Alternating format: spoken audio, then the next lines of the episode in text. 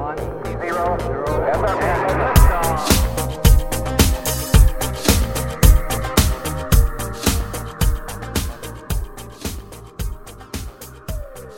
hey everyone, welcome to another episode of Filter. On this show, we recognize that the world can be a confusing place to live in. And so what I seek to do on this show is to equip, equip you to live with biblical clarity in our confusing world so that you can face the chaos of life with wisdom, integrity, and courage. Today, I'm glad to welcome back to the show Trevin Wax. Trevin is the Vice President of Research and Resource Development at the North American Mission Board and a visiting professor at Cedarville University. A former missionary to Romania, Trevin is a regular columnist at the Gospel Coalition and has contributed to the Washington Post, Religion News Service, World, and Christianity Today, which named him one of the thirty-three millennials shaping the next generation of evangelicals. He has served as general editor of the Gospel Project and has taught courses on mission and ministry at Wheaton College. He is the author of multiple books, including The Thrill of Orthodoxy, Rethink Yourself, This Is Our Time, and Gospel-Centered Teaching. Trevin, welcome back to the show. Glad to be on, Aaron. Thanks for having me. Yeah, glad to have you back on. I think we had you on just a little over a year ago to talk about uh, The Thrill of Orthodoxy. And that was a fun episode, and uh, I really enjoy your writing, and so uh, I appreciate the work you've done over the years, and so it's great to have you back on. Today we're talking about your newest book, uh, or as you were telling me a moment ago, a book that you feel like isn't yours, but one you put together. You can explain that to us here in a second, uh, called The Life of Jesus, or Life of Jesus in thirty Days. Talk to us about this book, um, what it's about, and what inspired you to write it. So this is the the second in a series. Um, back, I guess, I guess to to the to make the story the short story long on this. I think back in twenty nineteen, actually, I started um, a a prayer journey of going through the Psalms in a month, mm-hmm. Psalms in thirty days, and um, I followed the the breakdown of the Psalms the way that it's been put together for centuries in the Book of Common Prayer. And I, but I wanted to do a three times a day instead of a two times a day reading. So I would have a morning, a midday, and an afternoon, you know, just time of prayer where I would be going through all of the Psalms in a month. Mm-hmm. That has been a, a discipline for the church for a long time. Uh, the Christians for centuries and centuries now have found a lot of spiritual fruit in praying through the Psalms in a month. Um, but you know, the Psalms, and, and a lot of times you'll hear people say, oh, just do five Psalms a day and a Proverbs a day, and you'll, you know, you'll, you'll be able to get through them all, which is, which is true, but the Psalms aren't all the same length. So five Psalms a day when Psalm one nineteen is thrown in there yeah. is going to take you a long time. Right. So I was yeah. thinking through, okay, how do I, how do I break these down in such a way? So I followed the, the Book of Common Prayer way of doing it, but I was like, I want to do it three times a day. And I want to put together a prayer journey that has sort of a, a liturgical structure, like a daily, what's called a daily office that will, that will keep me praying a lot. Like will actually have me, you know, on my, on my knees before the Lord every, every day, three times a day. And so I, I worked on that in the fall of twenty nineteen and started doing it and loved it. And then when COVID hit, it was one of the biggest blessings of the COVID season, because you know that that during that time, during the lockdowns and everything, here we are. Mm-hmm. I mean, basically everybody's stuck at home or, you know, just, you know, in in in a certain place or sphere. And so having like marking out the days with a three times a day rhythm was was really good. And so about that time is when I I, I kind of revised it a bit, and then we we wound up putting it out um, in in twenty twenty-one, and then. Uh, Life of Jesus in thirty Days was the the next iteration. I was like, so if we can do that for the Psalms, surely we can do that for the Gospels as well. And so the idea was, and I'm working now on Letters of Paul, actually, which will come out next year. Uh, so this is a way of, okay, how do I do it? Like a deep dive into the Gospel accounts of Jesus, but not just to read through the Gospels in a month, but to read through all the major stories and events in Jesus's life and his teaching, but to do so in a way that is constructed around praying. And mm. so it follows the same pattern as the Psalms in thirty days, in that I'm, you know, there's a, there's a liturgical structure to it. And we can get into that a little more as, as we go, if you want, but, but that's the idea. It's, it's, it's not just a devotional. It's a prayer journey that intends to, to, to have us be saturated in scripture in a way that leads us to respond with, with prayer. Yeah, that's great. So you mentioned a few times how you were wanting to do something even back when you were kind of just starting to work on this uh, for your own devotionals. Um, you were wanting to do something that would give you the opportunity to pray through the Psalms three times a day.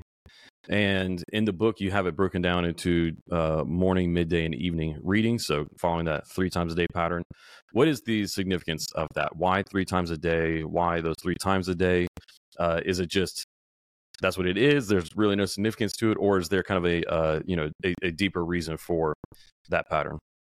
Well, there's, I mean, you can, you can find, you know, th- you can find biblical precedent for this. Uh, the psalmist often talks about uh, evening, morning, and midday. And that, the reason that the psalmist usually starts with evening is because the Jewish mindset is sundown is the beginning of the next day, right? So uh, you can, you see the psalmist talking about, you know, evening, morning, and midday, uh, um, or noonday, you know, uh, with, with a, you know, A, a lament to God, or or taking our our concerns to God. So so you have this in the Old Testament as well. You have the pattern of ritual praying, even in someone you see like Daniel, who went to the same spot every day and would pray. And this is what got him in trouble, of course, and got him thrown in the lion's den. But you you would see that uh, there was that that that ritualistic aspect you can find in the scriptures.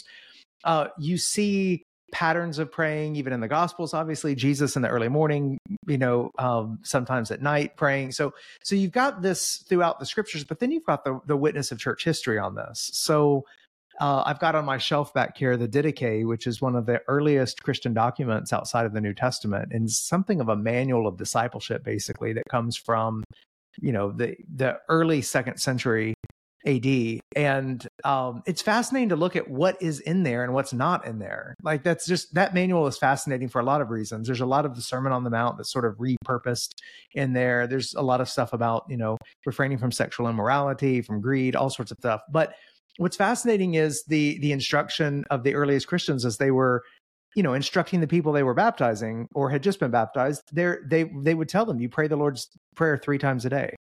Um, I mean, that was like, that's mm-hmm. just like a non-negotiable in the, for the early church. The like early mm-hmm. Christians were like, yes, this is, you know, make sure you pray the Lord's Prayer, what, you know, our Father, what God gave us, what Jesus gave us, pray that three times a day. So, so even there in the early church, you find this, uh, this pattern of three times a day praying. And of course that gets extended out. So if you look at like the monastic traditions and whatnot, you'll find seven times a day prayer where like, you know, where it'll go through and like, there's all these different hours of praying and you pray certain things at certain times and whatnot. Um, I'm not trying to like recreate that level of intensity of, of praying, you know, that many times a day where you wake yourself up in the middle of the night to pray and whatnot. But I thought, okay, morning prayer, easy enough for most people. I mean, like if that's what you want to start your day with, that's making a conscious decision. I'm not going to reach for my phone. I'm going to reach for my Bible or my prayer book first. Mm-hmm. Uh, evening prayer right before I go to bed or around the time I'm going to go to bed. That makes a lot of sense. It's a lot of times you're in the same vicinity.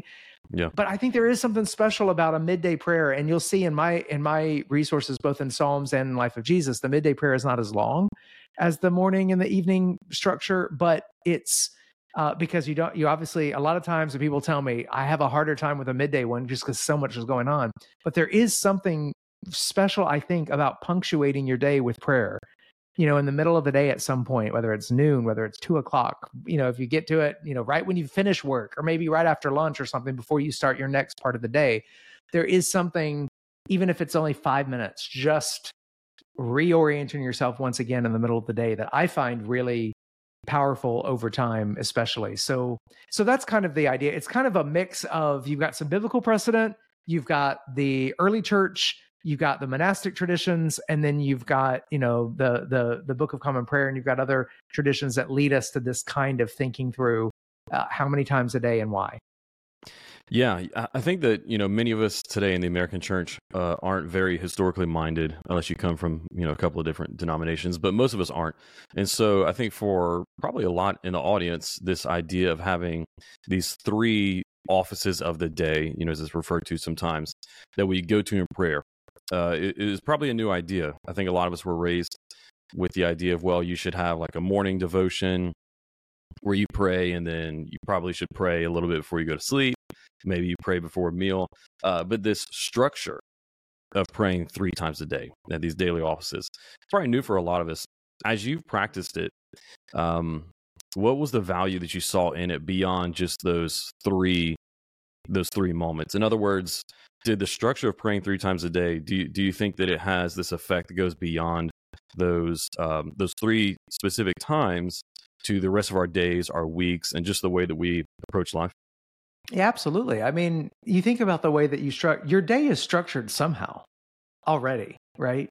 So, I mean, generally, when we think of three times a day, we think about food, right? We think about eating. Mm-hmm. We think, I'm going to eat in the morning, I'm going to eat at lunchtime, I'm going to eat in the evening. Like my, I don't know about you, but my day, more than I probably want to admit it, is structured around when the next meal is and what it's yeah. going to be and where am I going to go and what, you know, what I'm going to eat, yeah.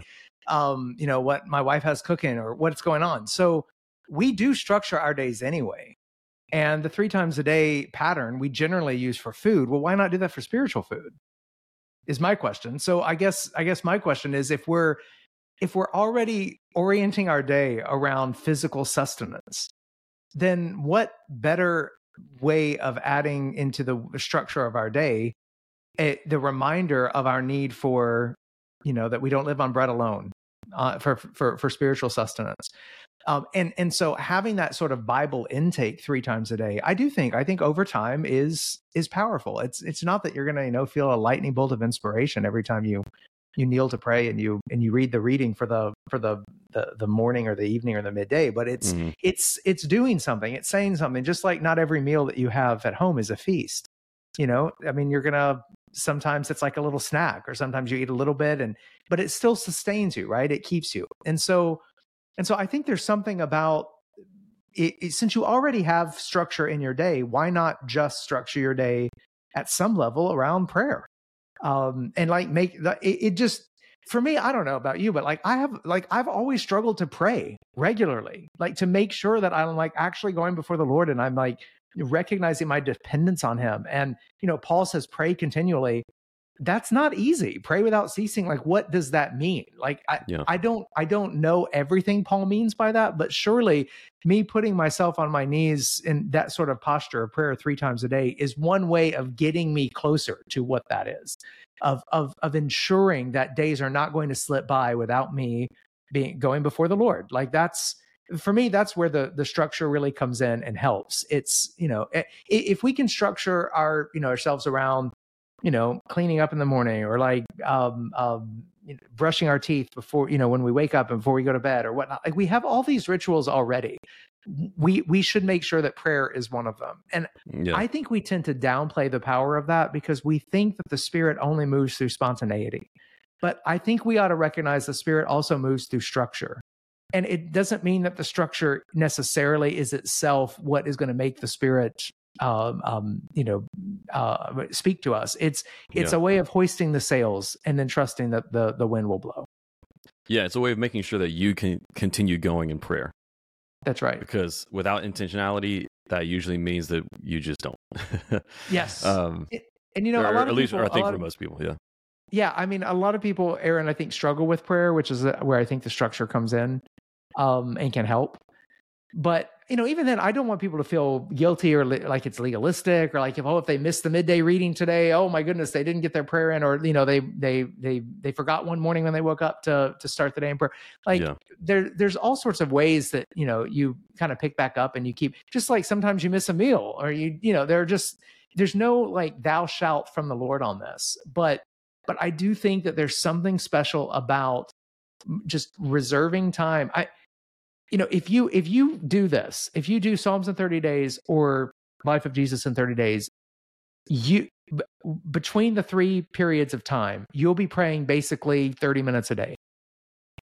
thirty minutes sounds like a lot for a lot of people, right? Yeah. Because they're just like, I mean, I don't know when I could sit down. I run out of stuff to say after like five minutes. You know, this it helps you pray for thirty minutes a day. Now, it's not thirty minutes in the morning, thirty minutes in the evening. thirty, it's just...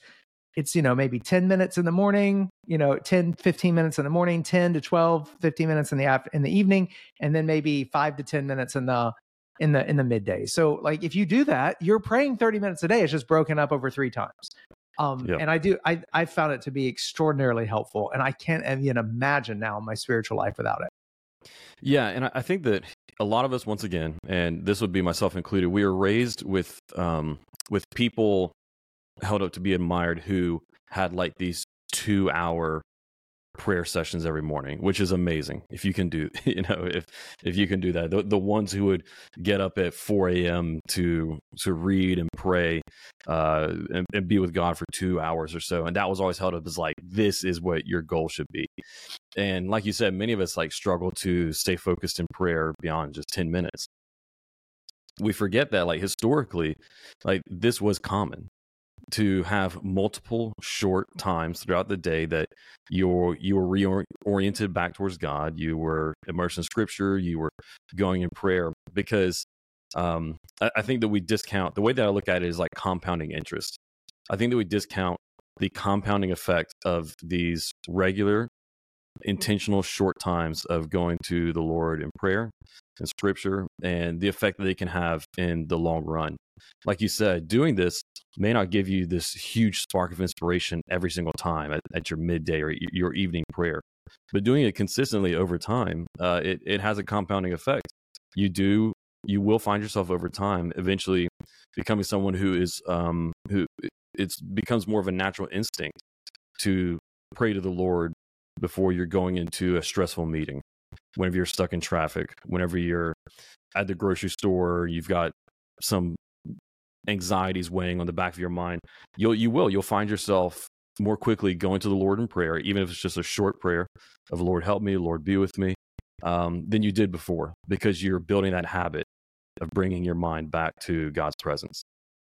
Yeah. I mean, that there is something about the compound effect of that, of, I mean, if you pray the Psalms every month, that's that, like, that kind of changes you, and that you start to, you start to feel the, what the words are that you're praying from the psalmist, like the psalmist, mm-hmm. his relentless God-centeredness, his thirst and hunger for justice, his, his uh, recognition of his need for uh, God, the, his, his looking back at the past faithfulness of God, his lamenting the, the everything wrong with the world, his, his desire to see God uh, um, do what God has promised to do. Like all of that begins to seep into just the way you see the world over time. And I think the same is true. And with this Life of Jesus in thirty Days, I mean, there's nothing like encountering Jesus three times a day.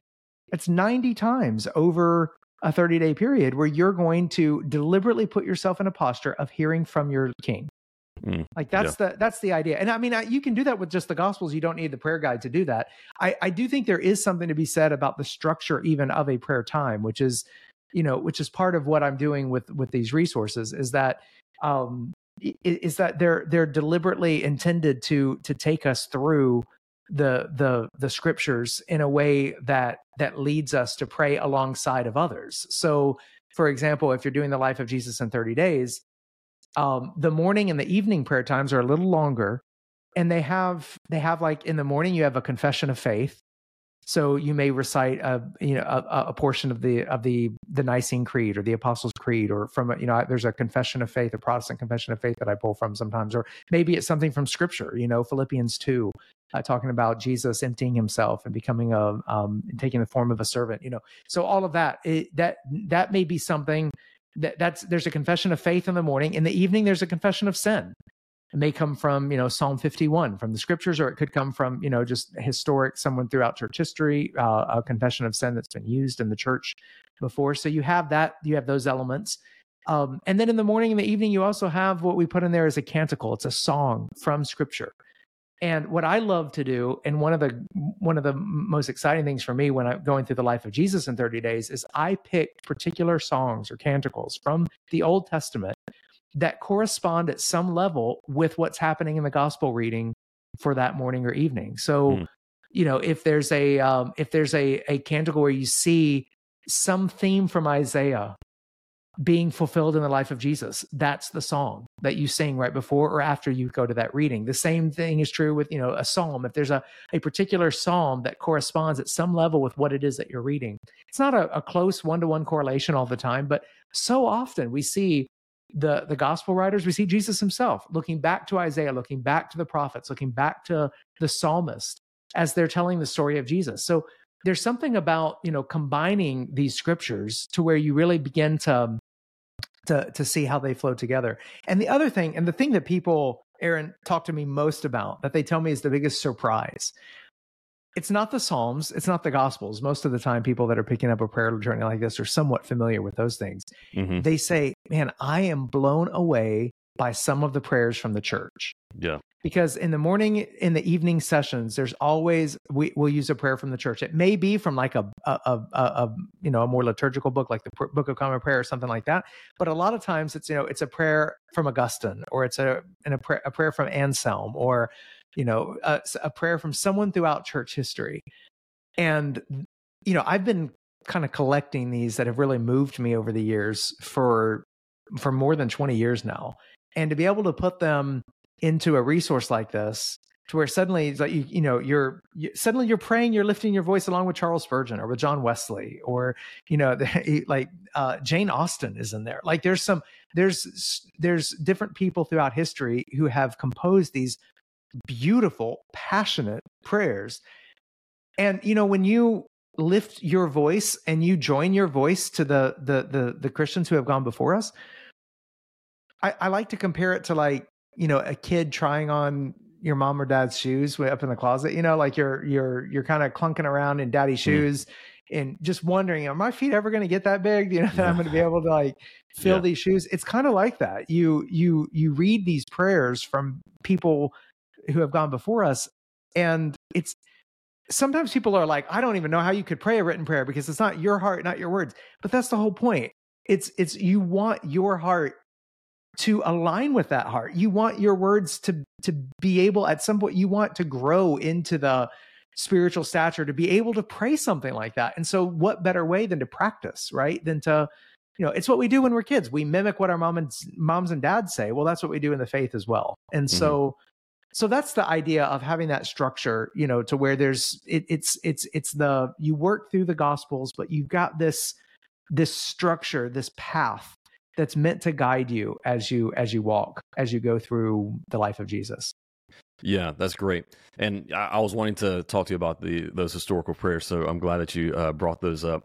But one thing that I'm kind of reflecting on is you're talking about how, and uh, you know, I appreciated this in the book, but just appreciated more hearing you talk about it, how there's a lot of genres of literature sprinkled throughout even just the day to day of uh, of this book. There's the narrative of the Gospels, the the references to Old Testaments, and the songs that come from different uh, poetry sections, prophecy sections.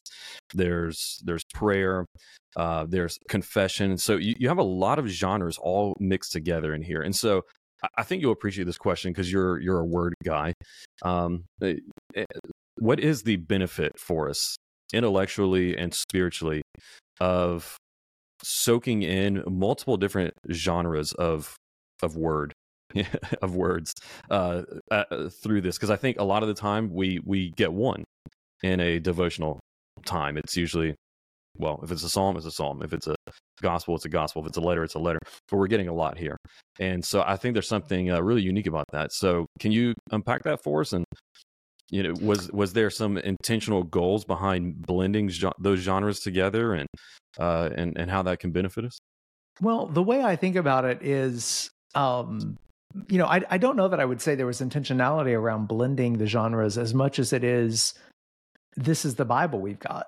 I mean, the Bible blends the genres. Like you you look at the Bible and you find historical narrative, you find, you know, love poems, you find uh, songs, proverbs, uh, you know, wisdom literature, apocalyptic languages in in uh, apoca- apocalyptic genre. Um, the Gospels are, you know, biographical narrative with a worshipful orientation all their own. And then you've got, you know, the letters mm-hmm. of Paul. You've got letters in the Old Testament as well. So yeah, I think I think the way I I just the Bible itself, God gave us his inspired word through these different genres. And I just assume they all matter. Like they all matter. There's, it, it's like, it's a great example would be, you have the historical narrative of what takes place when the children of Israel cross through the Red Sea. And then right after that, you've got the song of Miriam and all the Israelites when they poetically sing about how God defeated for them Pharaoh's armies and how they crossed over into over the Red Sea. So, um, so I mean, it's it's right there, like right back to back. You've got two different genres that are going over the same kind of material, and so I just think there's something to be said about how our imaginations need to be, um, uh, you know, ignited by the yeah. different genres that are out there. And so, in in in my putting together the prayer journey, I. I, I think there's something special about, uh, you know, you you read the gospel reading right after you've sung an Old Testament song that's foretelling the coming of Jesus, or what Jesus is going to be like, or what Jesus is going to do with it, you know, through his people or whatnot. And then and then you know, and then ha- following that up by a prayer of the church, other Christians who have gone before us who believe the same things that we believe. Uh, as we as we come to this text, you know, responding in faith with others, um, and then you know, and I and I just we talked a lot about structure. I just do want to say there is a place both in the morning and the evening prayer that is it's called intercessions and personal requests. Where I mean, I do it every single time. Is I'm I pray for whatever's top of mind. I bring to the Lord my personal requests. I'm interceding for other people. I've got people that I'm praying through right now. I'm doing an interim pastor at a uh, at a church here locally, and I'm praying. I pray through a page of the directory every time I get through there, where I'm praying for you know these precious church members that I'm getting to serve right now. Um, so there, and and that's all spontaneous. It's not written down. It's not just. So there is a place where I think where we just come and we just talk with the Lord, and we just mm-hmm. commune with Him, and we we bring our petitions and our requests to Him. Um, but I think I. I think that spontaneity works really well in an overarching structure that has, like you mentioned, these different kinds of genres that we see in the Bible anyway, that we want to lift up in our, in the way we pray. Yeah. I think a blend of structure and spontaneity is where you, you really see uh, great things happen. Um, you know, cause I, I often tell people once again, to kind of make sure we don't overcorrect here on the structure side. You know, I'll, I often tell people whenever they're in like a, longer period of praying, whether it's a devotion, maybe it's a, um, you know, once a week where they go for a walk, a longer walk to, and, and pray. And they often say, well, like, I have such a hard time not allowing my mind to wander. And what I often tell people is, is, well, just allow your mind to wander and talk to God about wherever it's going. Because I've experienced, and I know other people have too, that whenever you do that, very often, I think that the Spirit is leading you to something he wants to reveal to you. You know, I, I that's happened to me before where I'm on a walk or in a long time of prayer, and I, I don't fight those wandering thoughts, but instead I just kind of see it as like, okay, me and the Lord are following something here. There's something on my heart that I maybe even I don't realize it, but I need to talk to him about. And it's brought some, uh, some at different times, you know, not always, but it's brought some great moments of God revealing something to me that was going on in my heart that I didn't realize, or giving me an answer to something that I was wrestling with. And so, um, and so, yeah, you know, there is room for spontaneity in there. But once again, I think that it's, uh, it's most likely to be powerful spontaneity whenever it happens within that structure, um, because you have been training yourself to be open and receptive to God's presence, to the Spirit's leading. And then that allows that spontaneity to actually lead somewhere that's fruitful. Yeah, I love that idea of, you know, paying attention to where your mind is wandering. And and that, like, there's a little bit of a, you know, if a kid's wandering away, you know, and uh, as a father, sometimes you got to go like, you know, follow off, follow them off where they're wandering, or bring them back, or to kind of ask why they're wandering out there. But there's something about following your wanderings with prayer, like letting your prayer chase where your wandering is going. Um, and then there's also something to be said, though, if you get too far afield, just, you know, kind of bringing yourself back to whatever mm-hmm. path you want to be on as you want. So I, I love that. I think there's, um, I, I think we've got to depressurize somewhat the, the feeling of, you know, the constant, hey, this is what a successful prayer life looks like. I mean, like you talk about, you know, the people that got up and prayed for two hours every morning or whatnot. I mean, I love stories like that, but sometimes they make everyone feel like a failure, you know, like yeah. I, and, and I get that. And, and, and I realize even with, you know, praying thirty times, you know, thirty days in a row, three times a day is ninety periods of prayer. Okay.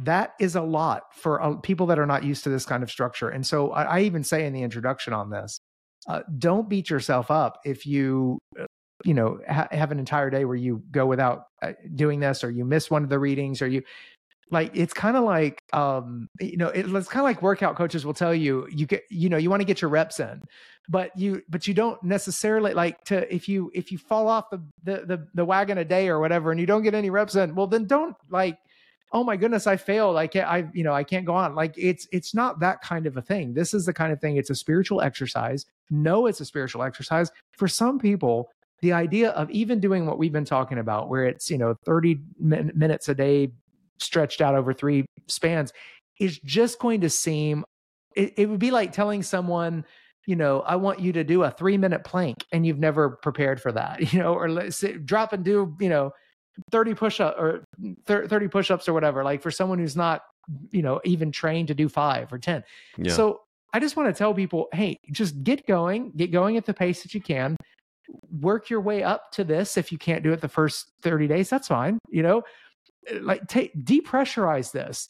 This is a, this is about, uh, I think we all share the same heart here. It's about, it's about coming to know the Lord and better. And it's wanting to grow in our relationship with him. It's wanting to get closer to what Paul is talking about when he talks about praying continually. If we beat ourselves up every time our minds wander, or every time we don't, you know, we miss a prayer time or whatnot, that, that's not the kind of Father we're praying to anyway.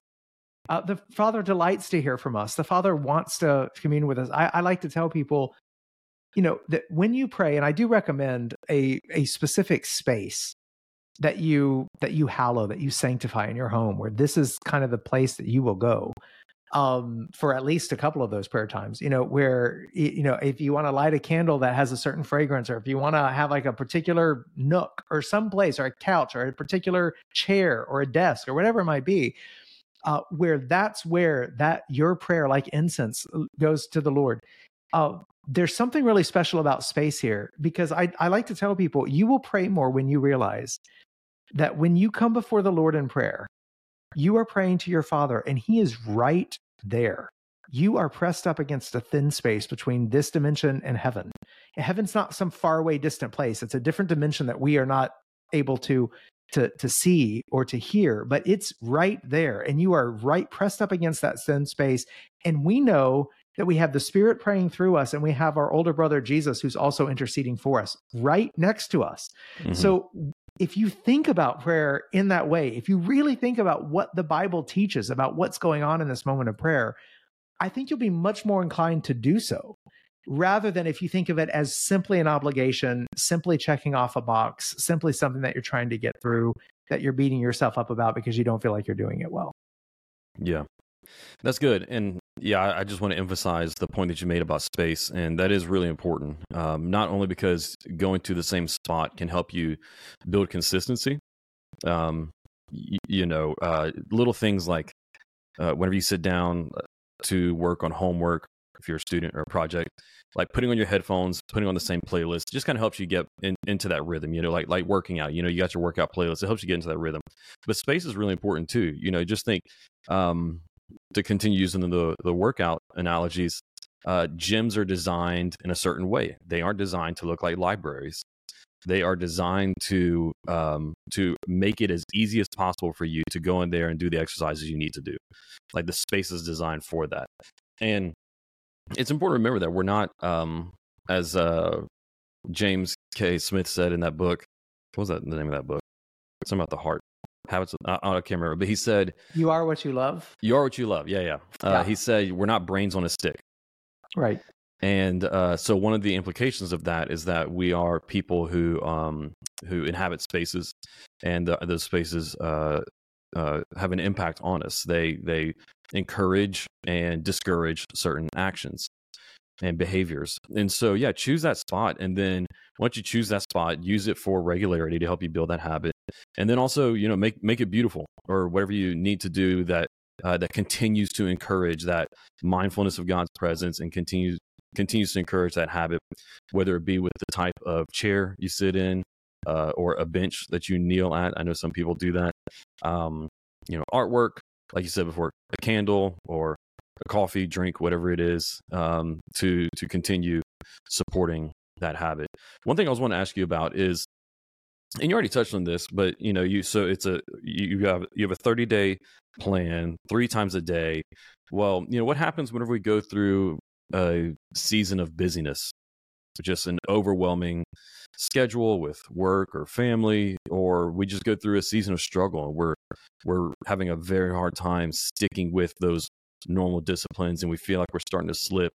Do you think that uh, something like the structure of this book and what you're trying to do here helps with that, or is help with that something that you need that goes beyond just the specific plan that you're doing?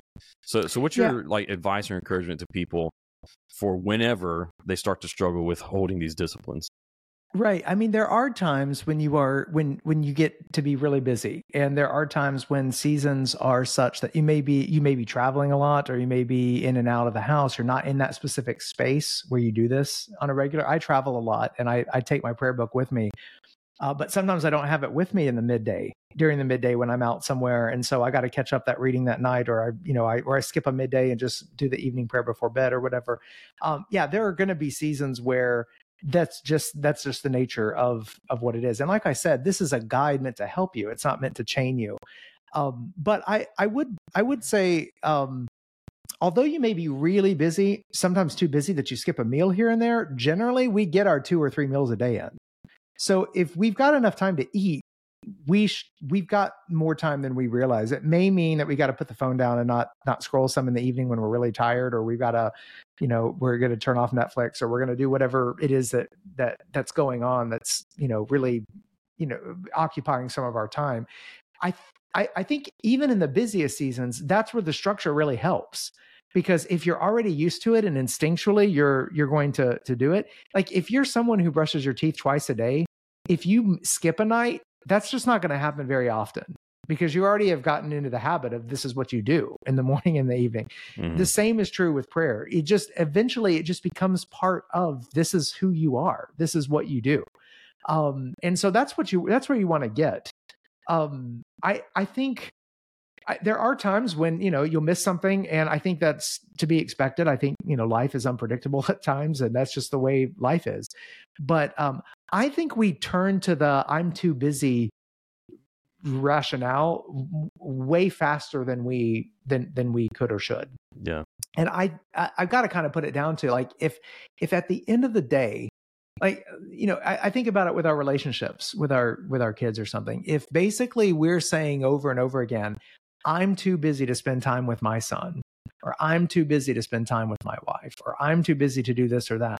Uh, at some point you're like, okay, then you may be too busy, because like that relationship really matters.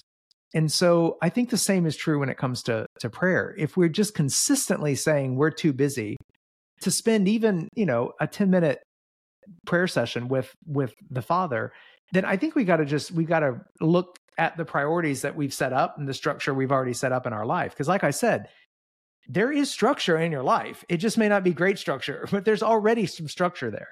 And so, you know, work with that structure to get, to make prayer one of the pillars of your day. That's my, that's my, you know, exhortation in that yeah. way. And again, not in a way of saying you must do this to be a good Christian. It's really a way of, you know, what kind of Christian do you want to be? What what kind of person has God called us to be? And what kind of Father do we have that delights to meet with us? Uh, that's the that's the the goal and the intention and the heart behind putting some structure around this. Yeah, that's good. I think that on the one hand, we whenever we go through seasons like that, we need to try to figure out how do we integrate uh, uh, God into the busyness. And so if it is a time where you know, this is going to be a short season, just got to get through it. And then on the other side, I'll have less on my plate. You know, if you, if you have seasons of busyness, then that's okay. Like we all experience that. If you're always busy, then like you you said a moment ago, then that's a problem. But if you're well, going through I would, season, I would just want to say yeah. I, at the end of the day, though, when you pray three times a day, you, you move away from thinking, how do I integrate God into my busy life? And you actually start to ask the question, how do I integrate my busy life into God? Mm. Like yeah. that's really where you want to get is you want, you don't want to figure out how do I work God into my life, but how do I set the entire frame of my life within who God is and what he has called me to be and what he has done for me. And that that's, that only will happen through the, the practice, the habitual turning your life, you know, going before God again and again and again, that where where your your your day is structured around this rather than trying to figure out how to fit this into a structure you already have for your life. Yeah, no, that that is so good. That is so good. And that that's a really convicting uh you know question to ask. Am I trying to fit God into my busyness or allow life to fit wherever else, you know, around God? Um That's good. Yeah, I think another thing is that we often use busyness as an excuse to not go into that time where there's going to be quiet, there's going to be space, and the anxieties that we're holding down at the bottom of our heart are going to be allowed to bubble up. You know, I think we we often use the busyness and the distractions of everything going on in social life or on uh digital media, streaming apps, social media apps.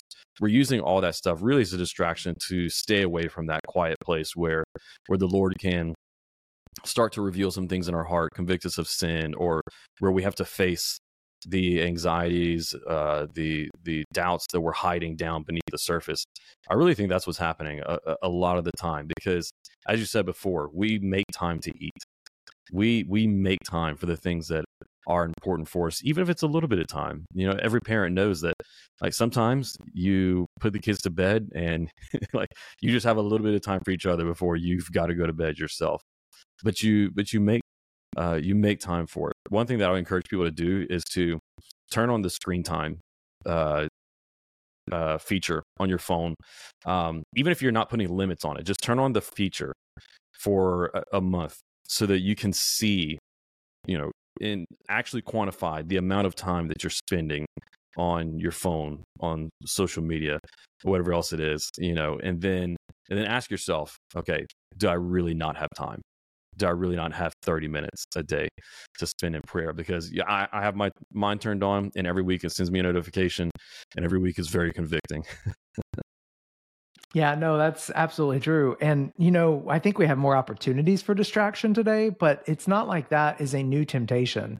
Um, it's fascinating to me to like one of the one of the things you read, even from someone like Blaise Pascal in the, you know, in the sixteen hundreds, is he talks about one of humanity's chief problems is the inability to sit quietly in a room alone mm-hmm. with our thoughts, right? And I'm thinking, boy, they didn't even have phones back then. What were they so distracted by? But we we find things to distract ourselves with. And I read a book last year, uh, or earlier this year actually, about um, the the challenges that that particular, you know, monks have had over the years in monasteries and whatnot. So here you have people who have dedicated their entire lives to study, reflection, prayer, and whatnot. And the the amount of energy that they talk about having to expend in trying to keep their minds on track, on trying to avoid the the wandering, the restlessness, the mm. the uh, it's it's just fascinating that even people that have devoted themselves to that are are are constantly facing temptation or distraction or whatever it might be. And so I don't think that's a new temptation. It's just one that in our era, it's just easier and easier to to fall into distractions and to think we're being productive or to think we're just connecting or that we're, you know, just doing whatever leisure time we have. And so I think we just have to challenge that, and we have to pull that back and say, okay, I know my heart is going to wander. That's the nature of of my heart. I know my mind is going to wander. I know that distractions are everywhere around me. How do I reorient myself to God and his purposes? And for me, the three times a day approach is is one way of recentering myself. Yeah, that's really good. Well, we're about to close, but before we go, do you have any last encouragements or just anything that you hope that readers will take away from the book, um, take listeners take away from listening to this podcast? Yeah, I just, I hope that the heart of, of everyone listening is you want to become more like Jesus. So if you want to become more like Jesus, encountering him, spending time in the Gospels is a great way to do that. Uh, spending time in the Psalms is a great way to do that. That was Jesus's songbook. So whichever journey you decide to start with, whether it's Psalms in thirty days or Life of Jesus in thirty days, I hope you'll give it a, a shot. Um, if you've ever gone to prayer and you've wondered, boy, I need to pray more, if you've ever felt that, or you've ever felt like, I don't know what to pray, This, these two, these resources will help you with that, because it will, it will give you some scriptural sustenance. At the same time, it will structure prayer in such a way that you are joining your voice to thousands of other people who are praying through these same songs, praying through these same Psalms that are, that are uh, um, going before the Father. And it, it, hopefully I, my prayer is that it will revolutionize your prayer life the way it has mine. That's great. And I hope the same thing as well for anyone who gets the book and uh, decides to, to start wherever you are, you know, start wherever you are. Even if you can't do it three times a day, get it and start with the morning and evening, and then read it again this year and do the three times, but start wherever you are. And, uh, and I hope the same thing for you guys. If you're interested in picking up a copy of the book, just go to the description down below and click on the show notes, and I'll have it linked in the show notes so that you can order a copy of uh, Life of Jesus in thirty Days. Uh, I'll go ahead and link uh, Trevin's other prayer book and their uh, Psalms in thirty Days so that you guys can uh, look at both of them and pick up either one or both of them. You know, New Year's coming up soon, and so I'm sure a lot of us are looking for some new resources for uh, for our devotional times and spiritual growth. So I'll have both of those linked in there. But Trevin, thanks so much for your time. I uh, appreciate you coming back on the show today. Always enjoy uh, when we get to talk. So thanks for coming on Filter today. Aaron, thanks for having me. Great, great to be here.